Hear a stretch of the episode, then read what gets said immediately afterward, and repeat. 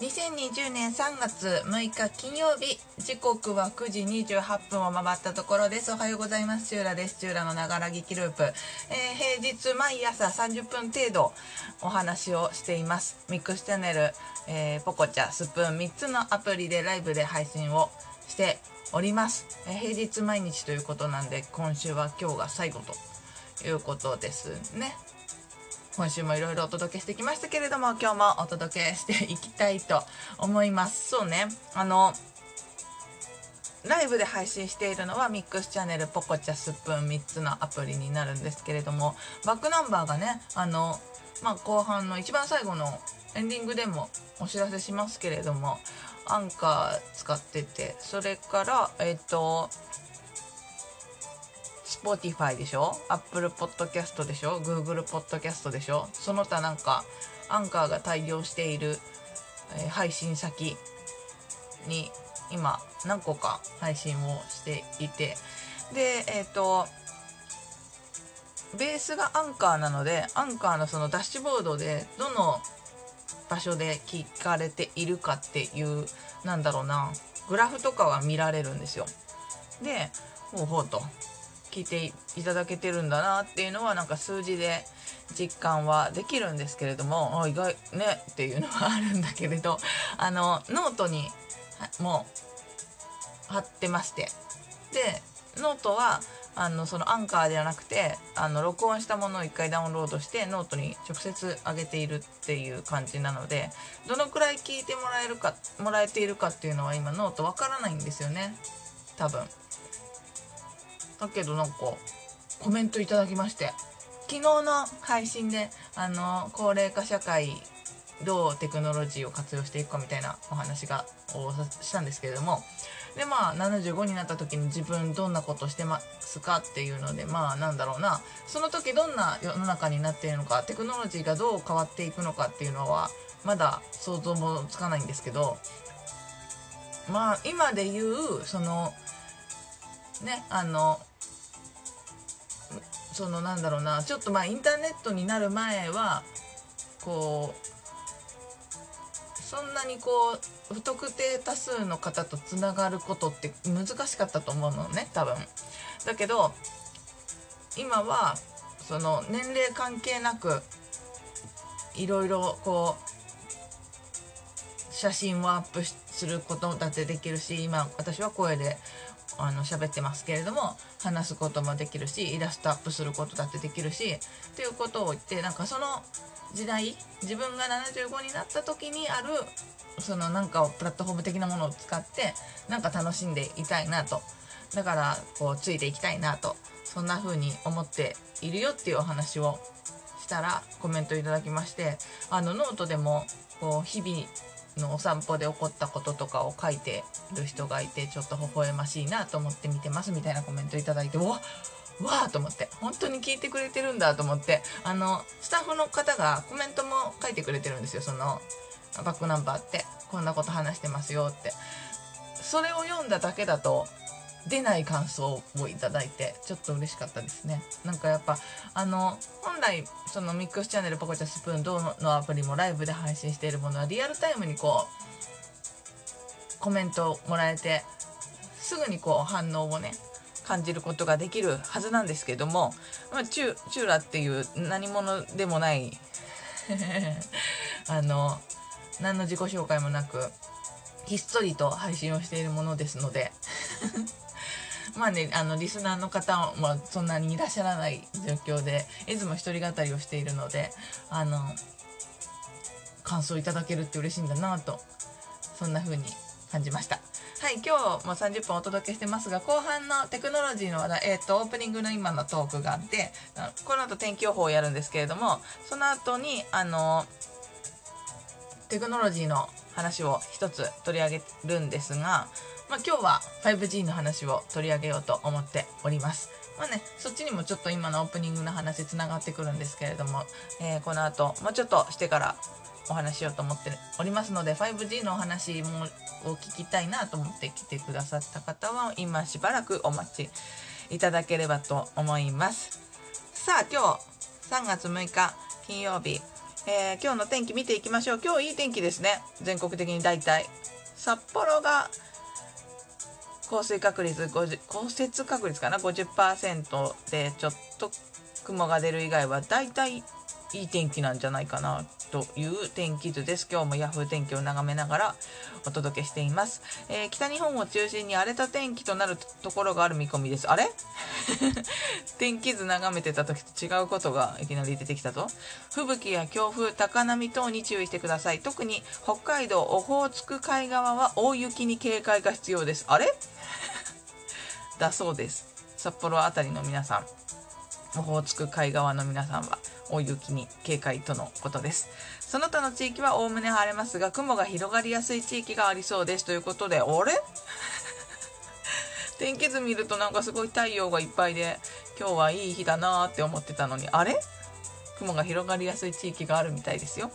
最高気温は昨日5日と同じくらいか高いところが多いでしょうということで、うーん、うん。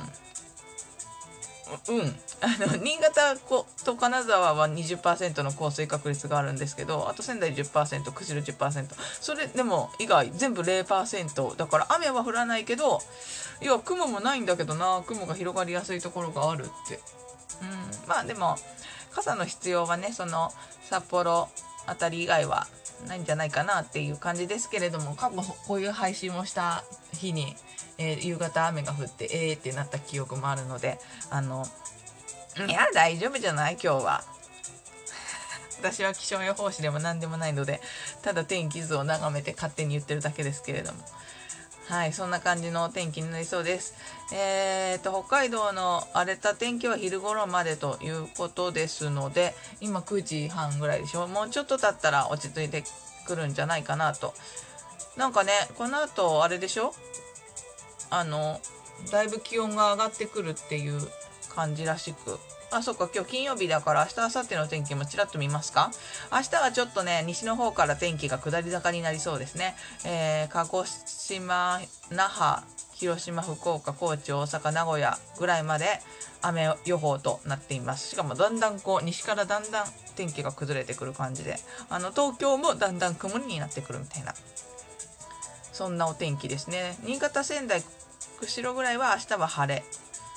札幌もあのだんだん晴れ晴れというか回復していくみたいな感じですけどまあ次の第2波みたいのが西から迫りゆくって感じですかね。その西から迫ってきたものが8日の日曜日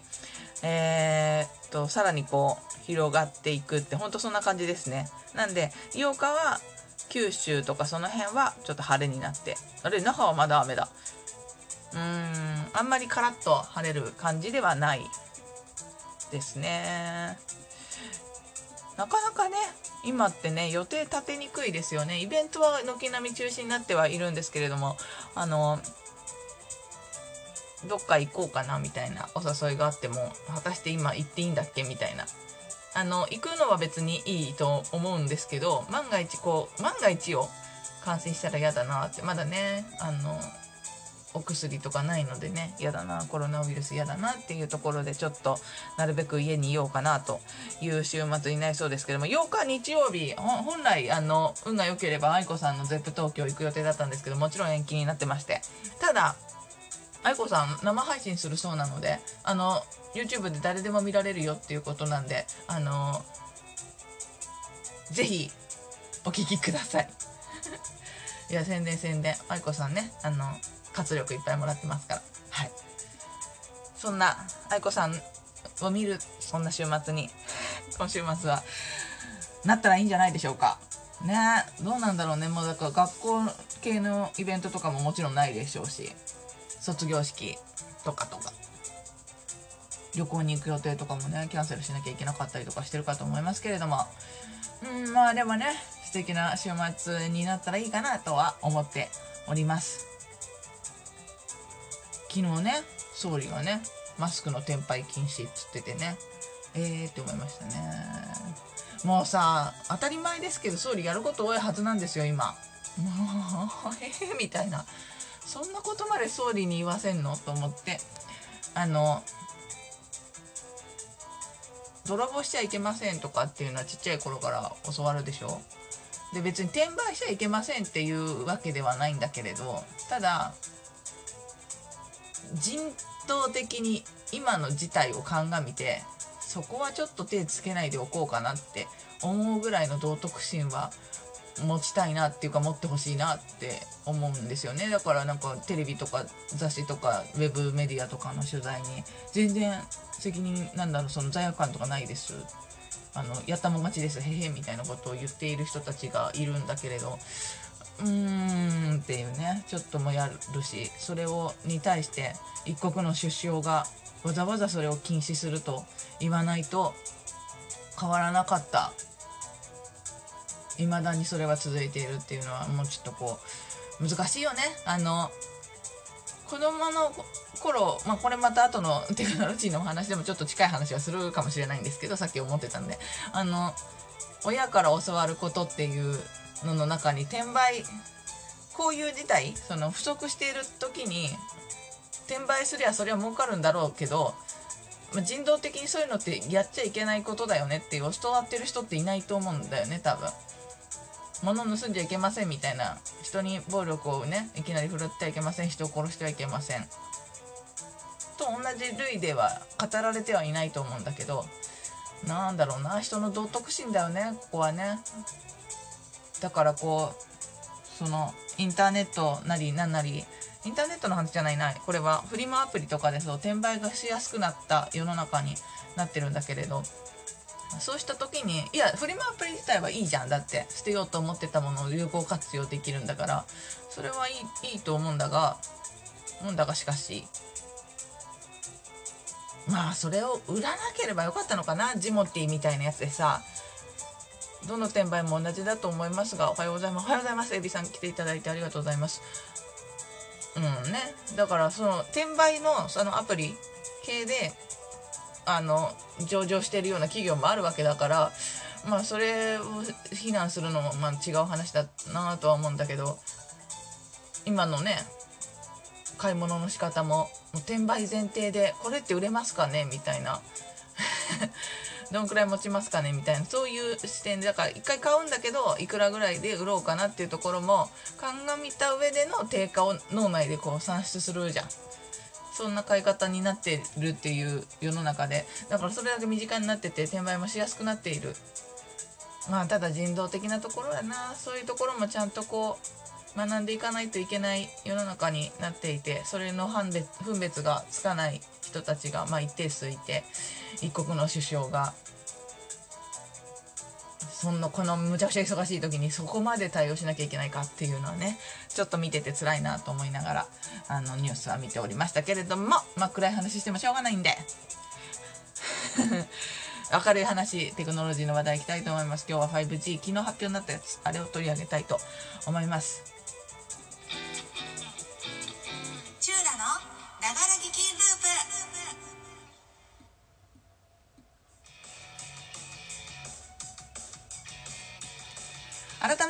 ようございます。チューラです。2020年3月6日金曜日時刻は9時42分を回ったところで配信始めてから間もなく14分経過という感じですかね。えっ、とここからはテクノロジーの話題お届けしていきましょう。いやーまあまあまあまあまああの発表はすでにされていたことなんですけど 5G 今年から来るよ。でその春ぐらいから来るよっていうのは発表されていましたが、えー3月5日ついにソフトバンクからその日時が発表になりましたね。次世代モバイルネットワークである 5G の商用サービスソフトバンク 5G を3月27日に開始すると。イエーイ、え NTT ドコモ KDDI 楽天に先駆けてソフトバンクがサービスの詳細を披露したよと。だからなんか 5G 自体の始まるタイミングはあのせーのではないかもしれないんですけども、まあ、追従して3月後半か4月かそのくらいから続々と始まってくるとは思うんですけれども。ふわまあ内容をね見ていきたいと思いますけれども。えっ、としばらくはえっ、と 4G 今のネット回線にえー、と 5G 対応になるよっていうのは、まあ、まあまあまあ想定の範囲内ですよね。まだねあの 5G のソフトバンク早いですねってエビさんがね。なんかね思ったより早かったなっていう気はなんだかんだで遅れるかなと思ってたんだけどああ始めるんだって。でえっ、とまあ対応している端末が現状ないのでまあ後でまあいるかあの一緒に同時に対応端末も発表になってます。えっ、と4機種あと LG とアクオスシャープですね。あとはえっ、と ZTE そして OPPO すごいね。OPPO ね。もうここにの連ねるんだと思って。えっ、と金額がですねまあ割とお高めでアクオスと ZTE いやなんていうのこれ。アクロン。アクアクソン。アクロン。ごめんね。ちゃんと調べとけばよかった。あのこっちはアクオスが12万9000円。13万ですよね。えーっと ZLT ZLT じゃないよ。Z どうした？ZTE こっちは8万9280円。なんか読み方いろいろ間違ってた。ごめんなさい。なんかさっきバーって読んで始めちゃった。どちらも税込みということで、まあ、安くはない。iPhone ってこんくらいだったっけ？でもまあだいぶお高めな価格帯になってるのでなんかさ飛びつくタイミングって難しくてあの一番初めのって飛びつかない方がいいよねっていうのはなんとなく思っているんですよ。いやだってさまだ始まったばっかだしさ次に出るのがきっとだからもう発表されてるんですけどあの 5G になるよっていうと要は速度が上がるしやれることが増えるんですよ。であのただ単純に 5G に移行しましたって言って既存のサービスだけを提供しててもメリットそんなに得られないのね。だって 4G に対応してるサービスだから 4G でもそんなストレスなくあの見たり楽しんだりできるコンテンツが今提供されているものなのでじゃあ 5G になった時にどんな体験ができるのかっていうものをあのサービスとして。えっ、と1234つ発表してるんですね。AR スクエア VR スクエア FR スクエアゲームスクエアっていうこの4つをソフトバンクの発表であったんですけれども。まあじゃあそれ具体的に何かっていうと AR スクエアはまあ AR なのであの拡張現実か。えっ、とリアライズモバイルコミュニケーションズと共同開発した 3D ホログラム撮影スタジオで30台のカメラを駆使して制作した AR スクエアオリジナルコンテンツを用意。アイドルやキャラクターなどを拡大縮増回転して自由に鑑賞したりスマホのカメラを通じて好きなアイドルキャラクターを出現させて現実の背景や人物と一緒に写真や動画撮影ができるっていうそういうコンテンツ。まあこれに関しては今も似たようなものあるなと。多分それがもうちょっとなんだろうなそのあのあれだよミュージッ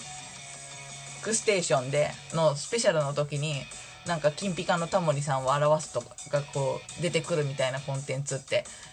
あるから今でも。ただねそんなにスムーズではなかったの。あそれで遊んだ時に。だからきっとそれがすごいスムーズになるんだろうなとは思います。そして VR スクエア。VR はもうえっ、と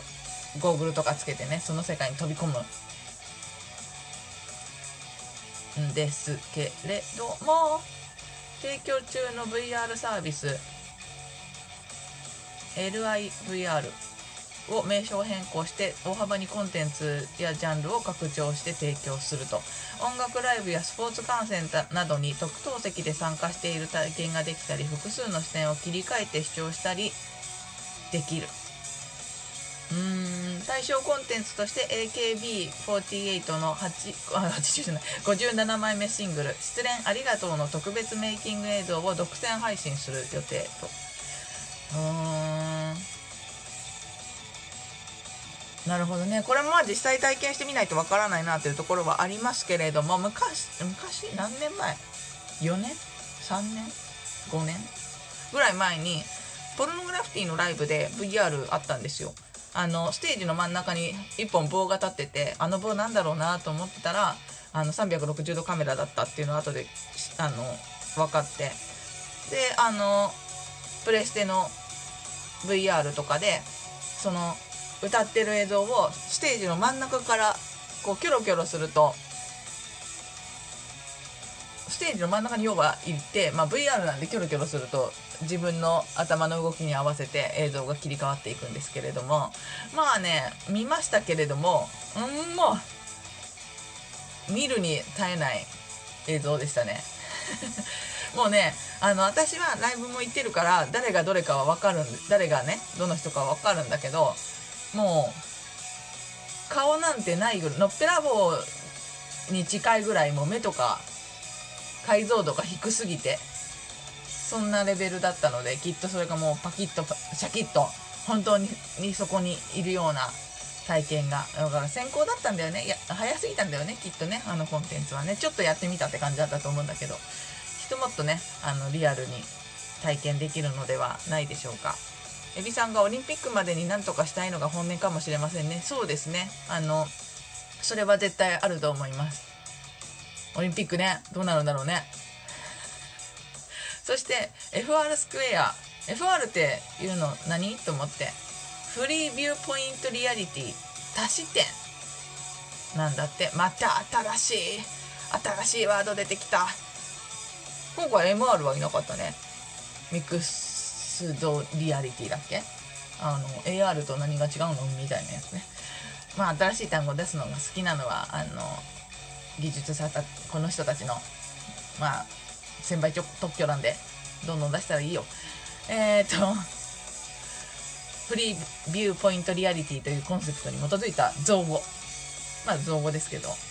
えっ、とね舞台や会場の正面側面などさまざまな角度の映像を楽しめてそれぞれがこうそこにある画像だと4分割されてて画面が。あの A さん B さん C さん D さん。ごめんね多分あの AKB48 なんだろうけど名前わかんないや。4人が一緒にこうアップアップアップになっている4人の女の子が見られると。音楽ライブではお気に入りのメンバーだけを選んで視聴可能。また福岡 PayPay ドームで開催される福岡ソフトバンクホークス戦においては映像を回転させ好きな角度で視聴もできるよと。まあそうね。まああのその後に AKB のお話もありますけれども。実際見てみないと分かんないなっていうところはあるんですけれども。うーん。そして最後ゲームスケア負荷の高いデータ処理を要求する PC ゲームをデバイスや場所を問わずにいつでもどこでも楽しめるサービスということです。だから今いろんなところから見えるのと違いますか？どういうこと？私なんつったんだろうさっき。そうだから今ソシャゲとかあのぷよぷよとかさそういうゲームやってるとやってるんだけどまあぷよぷよやってないけどね。あのソシャゲいくつかやってますけれどもまあ、基本的にあんまり操作系のゲームもあるけどそこまで、まあ、最近のねグラフィックのすごいやつはすごいおおって思うゲームもありますけど負荷の高いゲームはやってなくて。だからそういうゲームって昔はこうだったんだよって今のねゲームが言われる時代が来るんだろうなぁとなんとなく思いますけどね。さてそんなこの 5G サービスですけどお高いんでしょっていうことなんですがソフトバンクの今発表しているプランは今の 4G プランにプラス1000円で 5G 対応になると。しかも2年間は無料で楽しめますよと。いうことでまあ平たく言うと2年後に今のプランが1000円高くなるよっていうのはちょっとうってなりますけどね。でしかも多分ここが結構問題なんですけど 私が使ってるのって今格安スマホなのでいやーいつ格安スマホが対応するんだろう。格安スマホのドコモプランを使ってるのでドコモが対応した時に格安スマホにも開放されるかって絶対ないじゃないですか。その恩恵は多分その、えー、とソフトバンク KDDI ドコモ楽天4つのキャリアのみ。だから楽天はキャリアになったのかなっていうところももちろんあるので 5G はしばらくねそのお金をちゃんと払っている人たちが受けられるメリットになってしまうのかなとは覚悟はしておりますけれども。でまああのもちろん今とは比べるものにならないぐらいの通信量が発生するので通信量は無制限のプランとかじゃないとあのギガ死しちゃうんでね。まあいろいろそういうところはあるのでしょうがまあ基本料金としては今の料金プラス1000円という価格帯で設定すると。いろいろあるみたいですよプランは。あのソフトバンクにするつもりはないのであの興味ががある方はあの後でバックナンバーの方には。今ね C ネットジャパンを見ながら C ネットジャパンと AV ウォッチ見ながらお話をしてたのでその2つの記事をこれを参考にしましたよって貼ってもらえると思うのでチェックしてみてください。動画ももちろんあると思うので興味がある人は見てくださいね。エビさんが自分も格安に変えたばかりなのでしばらくは無理かなってああ同じです。ね。まあでも行き渡ったぐらいのタイミングであの使えるようになるんじゃないかなと端末もね安く提供されるもっといろんな種類の端末が出て。そんなねハイスペックなのいらないなと思って今はそんなにスペックが高くないカメラもあの綺麗に撮れない端末を使ってるんですけれどもともはいえまあ 5G になったらそこそこのねスペックが必要になってくるってなると端末代怖いよね。そんなね、まあ、毎日使うものだからそこをケチらない方がいいかなというところもありつつちょっとお高くなりそうで怖いなと思うんですけれども。さあそんなわけで 5G の時代が来るんですよ。もう配信始めて27分経っちゃいましたけれども。あのどうやって稼ぐかっていうのをオープニングであの自分が75歳になった時にどんな生活をしていたいかっていうお話がここにつながってくるわけですけれども今だから人気 YouTuber の人たちとかがいてまあすごい金額をかっさらっててまあそれに追従する形であの同じようなコンテンツをやっている人たちがいっぱいいてで今のね小学生とかは YouTuber になりたいなんてことを言ってますけれどもまあ、YouTube っていうプラットフォームのままかどうかはわからないですが、まあ、Google が何かしら、ね、新しくその 5G とかになったら、その、さっきあった AR、VR、FR ですか？そういうのも、含めたプラットフォームをきっと出してくるので、その上でいかに面白いコンテンツを展開できるかっていうのが、多分次の勝負どころになるんだなと思うんですよ。た時にまあまだねあのその体験はできないかもしれない。私も格安スマホだから。ただ情報を追っかけつつ何をしたらこう先駆者メリットを得られるのかっていうのはどんどん考えていきたいよね。だから今提供されるのはその 4, 4つ。あの F え？VR、AR、FR ゲームだけどその回線を使ってどんなことができるのか。あれでしょ ?AR じゃないや VR 今だからオフィスとかももう VR 空間になっていくとすると仕事始めますって言ったら会社に行くのと同じような感じであのヘッドセットをつけてだってさ実際リアルに物作ってる人たちは無理かもしれないけどインターネットの中のそのサービスを作っている人たち記事を作るのもそうだしウェブサイトを作る、まあ、ウェブサイトがどういう形になっていくかわからないですけど作る人たちって別にそれをリアルにのパソコンでやらなくてもデータの中でやってもいいわけじゃん。VR 空間で作業をして VR 空間の中だけで完結させることもきっとできるようになってくると思うんですよ。人と相談しながらね。そうした時にどんな素敵なオフィスをその VR 空間内のオフィスをえっ、ー、とどういうオフィスを作れば快適になるのか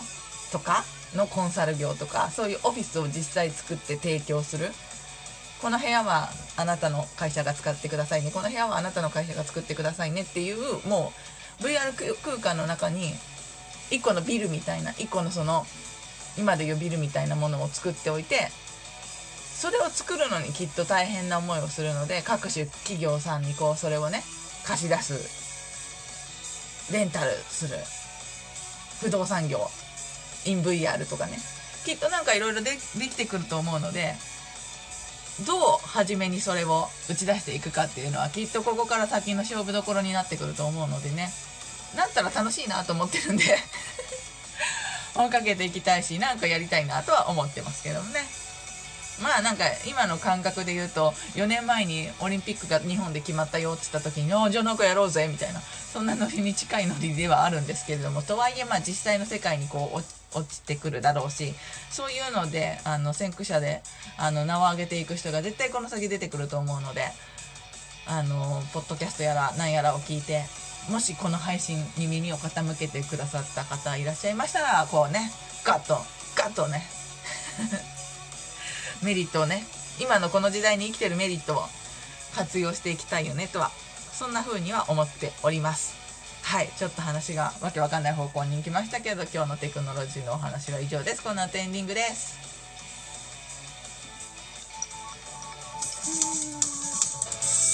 チューラのながら聞きループ音楽はフリー BGM サイトドーバーシンドローム。映像制作なら何でもできます。株式会社 VSQ のフリー音源。さらにサウンドクラウドからクリエイティブコモンズの表示のある音源を利用させていただいています。お届けしてきましたチューラのながら聞きループ。2020年3月6日金曜日。エンディングです。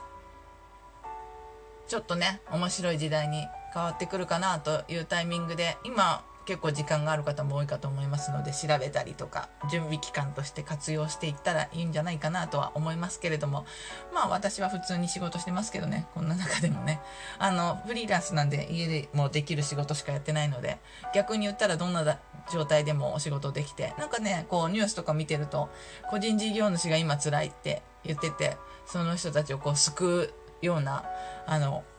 策を講じてくださってるようなことを聞いてそれって多分一律にこう恩恵受けられるんだろうなふふんとか思ってたりもしますけれどもなんかそれはそれで心が痛んだりもしますね もっと苦しんでる人たちがいるはずみたいなはいさて、エンディングお知らせです。チューラは、えっ、と、ツイッターやってます。チューラスプーンというアカウントで、えー、ツイッターやってますので、もしよかったらフォローしてみてください。そしてバックナンバー、今、冒頭でもお話ししましたけれども、いろんなところでバックナンバー聞くことができます。えー一つは、スプーン。というアプリ、今も生で配信しているアプリの中の一つなんですけれども、唯一バックナンバーの保存ができるアプリになってまして、でそこでバックナンバーね、過去のバックナンバーもある程度揃っておりますので、もしよかったらスプーンでチューラを検索してチェックしてみてください。その他、えーっと、Spotify、Apple Podcast、Google Podcast、Note など、いろんなところでバックナンバー聞くことができるようなので、そちらから見つけてくださった方、ぜひ、あの、朝8時台、9時台、10時台、そのぐらいに30分程度、これライブで配信してるもののバックアップなんでね、あの、もしよかったら、ミックスチャンネル、ポコチャ、スプーン、どのアプリでも構いませんので、チューラで検索していただいて、ライブで配信中に遊びに来ていただけると嬉しいなと思っております。さあ、今週もいよいよ金曜日ということで、なかなかね、毎日毎日コロナのニュースが、に溢れた1週間だったんですけども、いつぐらいに収まるのかね、これはね。なんか渡航渡航制限とかもね、出てきてね、いよいよ私がもうチケットも取って宿も取っている海外への旅路が危うくなりつつあるわけですけれどもまあまだもうちょっと先なんでね落ち着いてくれてるといいなと思いますしその頃には落ち着いてないといい加減やばいだろうとも思っております。あの研究者の皆さん頑張ってください。いろんな開発を。まあねそういう話題もあったらお届けしたいなとは思ってるんですけどねあんまこう不安を煽ってばっかりの配信はしたくないのでいいいい話いい話をしていきたいなと思っております。また来週月曜日特に大丈夫かと思うので配信できると思うので聞きに来ていただければ嬉しいです。それでは素敵な週末をお過ごしください。お相手はチューラでした。バイバーイ。エビさんも来てくださってありがとうございました。すみおさんも来てくださってありがとうございました。バイバーイ。